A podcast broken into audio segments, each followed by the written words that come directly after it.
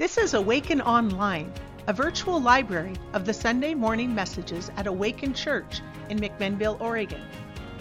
In this episode, Leslie Harrison gives a short message on the importance of remembering not only what Christ did for us, but those times throughout our lives when we are aware of God's presence in a special way. We are going to take communion this morning. And I'm going to share a little bit about that and some other things. And, uh, well, first off, in case you're kind of wondering about this setup here, it looks a little bit mismatched. I've got a crystal goblet and some paper napkins and whatnot, and it looks a little incongruous, but I have a, a purpose for that. So, uh, and that is has to do with remembering, because isn't that what God told us to do when we when, when Jesus had that Last Supper with his disciples, he said, Do this in remembrance of me. Isn't that right? And today I want to talk about remembering. So while I'm talking about remembering a little bit, I'm asking the ushers to pass out the elements of the communion, these little, I call them communion contraptions. Now, I know that sounds pretty silly, but I don't mean it to be irreverent because I'm thankful that with all the stuff that went on with COVID and being extra careful with having everything sanitary and so on and so forth, I'm glad someone invented these little things so that we could come together and have communion. So while he, they're passing these out, once you have them, I'm asking you to hold on to them, and um, we'll take part a little bit later. And while I'm talking, you'll probably notice that the worship team is taking part because I'm going to ask the rest of us to take part while they're playing later on. So that's part of my plan. So I'm going to share, and then they're going to do a song, and we will have time to take it as we're led during the song. But in the meantime, in terms of remembering, I remember a time when Bruce and I were still just married a little while, living up in Portland, and we met a young woman. And she had been living on the streets in Northwest Portland. And she met Jesus and she got saved. And she ended up doing missionary work in Africa. And I don't remember the organization she was with or the village she was at. I do remember her mentioning that it was a bit remote and there was very little water there. She had to learn how to take a shower with one cup of water or a bath. I mean, she had to be creative that way. And for whatever reason, though, she said that that the organization, organization, the people she was with, they weren't doing communion. She hadn't taken communion in a long time, and she missed it, and she desperately wanted to do that. And so one day she finally went into her room where she could be in that alone in that secret place. You know, this day and age, we talk about the secret place inside where we meet with God and commune with the Holy Spirit. And, and, and uh, so she went into her room and she had uh, some bread, but she didn't have anything that was like juice or wine. So she had a cup of water and she laid out a red piece of cloth, like a bandana or something, so she could look through the glass and she could see red and think about the blood of Jesus who had died for her. And so that was a little bit of my inspiration up here. But, uh, and I'm also thinking about this, if this, you know, this is being streamed, is my understanding. If you're at home and you weren't expecting to do communion this morning, while I'm talking, take time to find yourself some bread and get a glass of something. And if you don't have anything red to drink, find yourself something red to look at and join with us this morning. Okay? The other thing I remember during that time when we were still living up in Portland was we were going to a large denomination, and one of the they had this fellow, this man, he was a lawyer, and he would travel around and he'd spend a couple weeks at a church, and people could come in and set up their last will and testament with him as a lawyer and get that thing done for their generations, their kids, their children, put that thing in place. And when and he started off this two weeks by sharing in the congregation. And his message was about that first Passover. Back in Israel, when the plagues are, and you know, back in Israel, but they were in Egypt, right, as slaves, and the plagues were going through the land so that they'd let God's people go. And the la- that last plague, God's going to come along, send the angel of death, and all the firstborn are going to be taken. They're going to die.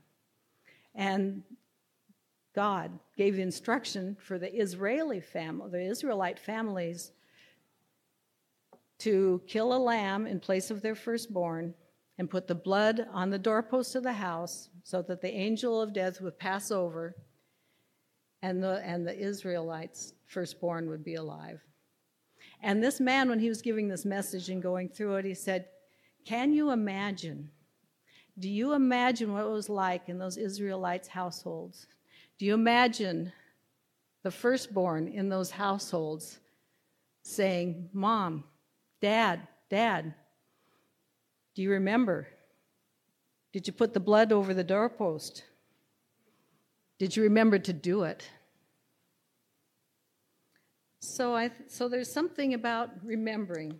I mean it was a it was later on, some centuries later, where Jesus sat down with what we call the Last Supper and said, Do this in remembrance of me. And of course, he went and was taken up to the cross, and his blood was shed and for all of us over the earth. But he, uh, and he did that at a time when all those lambs, you know, were going up to the temple too. It was during that Passover time. But at that Last Supper, he picked up a piece of bread and he said, This is my body. It's broken. It's broken for you. And they didn't know quite what that meant yet. But he said, When you do this, remember me, my body, broken for you. And of course, we know a little later, he came up whole, right? He was, he was raised again and he came up whole. And then he picked up the cup and said, This is my blood. Now, I remember a time when we were over at True Vine, Bruce and I, and Bruce was sharing about communion. And he said it was custom, customary for the, in an Israelite family and culture and community at that time for the man who wanted to uh, propose to the woman he wanted to marry to hand her a cup of wine. And if she accepted it, she was saying yes. You know, yes, I want to marry you. I want to live with you. I want to become one with you. I want to be your bride. And we're the bride of Christ, right? You know, and when we come to know him, when we say yes to him, you know the holy spirit comes and live with we become new creatures. We be, and we we look forward to that day the marriage supper of the lamb and we are his. And i remember i remember when i said yes to jesus. And for, for a while I'd, I'd forgotten about it at one time. And there was a point after i'd been walking with the lord for a while i was having a conversation with my mom and she said Oh, do you remember when you went to the ladies' Bible study up, you know, a couple streets away in the neighborhood? And I was nine years old, and the Lord brought the memory back. And, you know, we did, we did, I'd been to some vacation Bible schools. I'd been to, you know, Sunday school a few times. And there are people, but, you know, I didn't go to church with, our family didn't go to church every Sunday. And anyway, so I'm in this Bible study, and you know, I don't remember. I remember where the woman's house was, more or less. I remember kind of what it looked like in the inside, but I don't remember the furniture. I don't remember her name. I don't remember her face. I think she had gray hair and was a retired woman. And she had this, the, her guest speaker that one time for this small group of, of grade school kids was probably her pastor, youth pastor. I think he had brown hair. I don't remember his name or his face. What I remember was when he led me and a couple other kids in the Lord's Prayer, that the Lord was there and got my attention. And I knew, as a nine year old, I knew at that point to be real serious with God This was a serious prayer towards the God who created the whole universe. And I and and I said that prayer, and I was serious about it at that age. And I went on, and I hadn't heard about being born again. There's stuff I did not know about what that meant. And I went on and lived my life, and there was, there was something I was different. I wasn't about me. That was I wasn't learning it in school. I didn't. I had. I was curious about stuff, spiritual things, kind of. But then I remember a time when I was 19 18, something like that, when my friend's mother gave me the testimony when she was miraculously healed. And she was around 20 at the time. And she was really sick and she was bedridden. And your, her family lost track of her. She couldn't get out of bed. She couldn't do anything. This was a you know year, long time ago. They didn't you know you know, places might have had one phone, if any, that kind of thing. And her sister came looking for her and found her and got her, and they, you know, helped her get well enough where she could walk around again, but her arm was still paralyzed. And she went to, an, uh, to a tent meeting, and when the evangelist gave the altar call, when she stepped out of her chair into the aisle, her arm shot up and was completely healed on the spot that time, and was no longer paralyzed. And one of the things I, I was, she's telling me this, I think over a kitchen table, as I recall. And I don't even know where my friend was, but God had orchestrated this time to hear about him from this woman. And her eyes were locked on mine, and there was such an intensity in the room there. And I, and I heard about this God who does miracles. And it wasn't just like any other visit. Like I say, he was there. And it was an intense time. And I'm saying these things because I think all of you have had times in your life, times to remember. And I'm wanting to hopefully inspire and bring to remembrance for you as we're going to take communion to be remembering what he did on the cross for us, yes, and also how he's met you personally. And there are those times we know that in the Old Testament where God instructed times of remembrance. I mean, when they when those when they crossed over the Jordan into the promised land, he had God instructed them to to a representative of each of the 12 tribes to pick up a stone out of the riverbed and take it up to the dry land and make a point of remembrance so Israel would remember God taking them into that promised land. And we read through the Old Testament and we see other things like that. We, um, there was Jacob, for example. You know, he was fleeing his brother, you know, heading away from Esau, and he was fleeing them, and he he laid down on a rock for a pillow, and God met him that night in a huge way. And in the morning he woke up and he set up that rock. And he he poured oil on it and he said, said, God is in this place. And he called it Bethel or Bethel and went on his way. But he made sure when he came back all those years later with his, his wives and his kids and his children and his livestock and everything else he had acquired, when he was, it was time to go back to his homeland, he stopped at Bethel, at that rock, that place of remembrance, that mile marker in his life where God had meant him and was huge to him at that point in time. And Gideon, when, when the Lord met him in that wine press and called him out, and Gideon made him a meal. He took a meal and put it on a rock, and the angel of the Lord put out that staff, and, and fire came from the rock and devoured. And, and Gideon knew he'd met with the Lord and was rather fearful.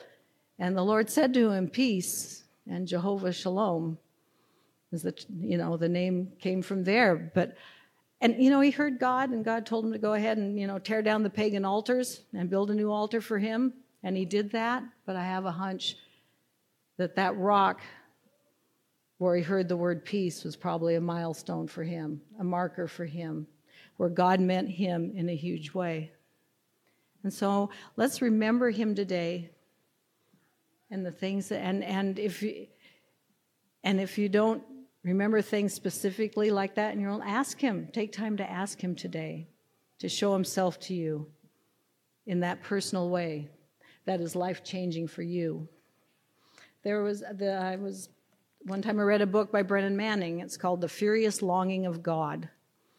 And in that he described going to a retreat for about a week and he had um, he was instructed to meditate during that time on a verse from the Song of Solomon that says, I am my beloved's, and his desire is for me. And he spent that time meditating on, on that, and it changed his life. And throughout his life, he said that there were times where he'd be at other places in the world, but he would go back to that verse and meditate. For him, that was that verse is a milestone for him in the way I read it when I read that book. And some of us, Melanie just shared a verse. Some of us, we have verses that are our markers in our life. And the other stone I was going to highlight here was that stone, it's, you know, Ebenezer. You know, we read that in the book. Samuel had some victory and he set up a stone as a marker and it was called the stone of help because God helped them get, and gave them victory and he called it Ebenezer. And I bring that one up because it reminds me of one more experience I'm going to share.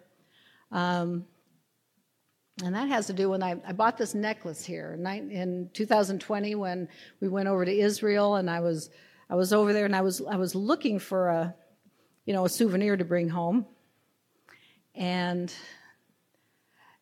and you know I'm in this I'm looking at this jewelry and they were jewelry with this Hebrew inscriptions on these. And I'm talking to the woman there and they had these that said I am my beloved's and the beloved is, is mine out of the Song of Solomon. And so I bought this one. And, you know, I set out to have this memory of my trip. But what it really anymore reminds me of is the time in my own house, in my own home, when God impressed his huge, amazing love upon me. Love that cannot be measured, love that is huge. In Ephesians, it says it's beyond measure. But he also calls us in Ephesians to know his love that is beyond measure. And at that time, I was in my own home. And I found myself on the floor, face down, with this unimaginable and indescribable huge amount of love surrounding me, and God speaking to me personally. And during that time, what floats through the air, so to speak, from you know streaming Pandora, is "Come, thou fount of every blessing," and in there there's a line that says, "I raise my Ebenezer." And now, I mean, I can walk through my house and I can walk day in and day out over that piece of tile, ceramic tile that was made to look exactly like gray slate or stone where I had my face down there planted when God was talking to me about his who I am for with him and how much he loves me and how huge his love is. And I don't think about that walking through my house so much. But when I hear come thou fount of every blessing, it's another marker for me and I'm reminded of his love and how he has loves me and has dealt with me and spoken to me those precious times with him and no, when I got up, I didn't lift up the tile and, you know, stand it upright and pour oil on it. But now when I do hear the song, it reminds me. And so as we take communion today, i have asked them to play, to play in Christ alone. And that song, yes, it talks about the crucifixion, Jesus' death for us, all about what we're doing here in taking communion and remembering Him. And towards the end of the song, it speaks about how that is personal to us. And so I'm asking us to listen to the song as they play it, get to that secret place in your heart where you commune with God, and spend time in remembrance. And I used all these different descriptions and ideas and things in my life because I was hoping to bring trigger remembrances in you where God has spoken to you and you can give thanks to Him. Thank you for joining us today. For more information about Awaken Church, please visit our website, awakenmac.com. That's A W A K E N M A C dot C O M.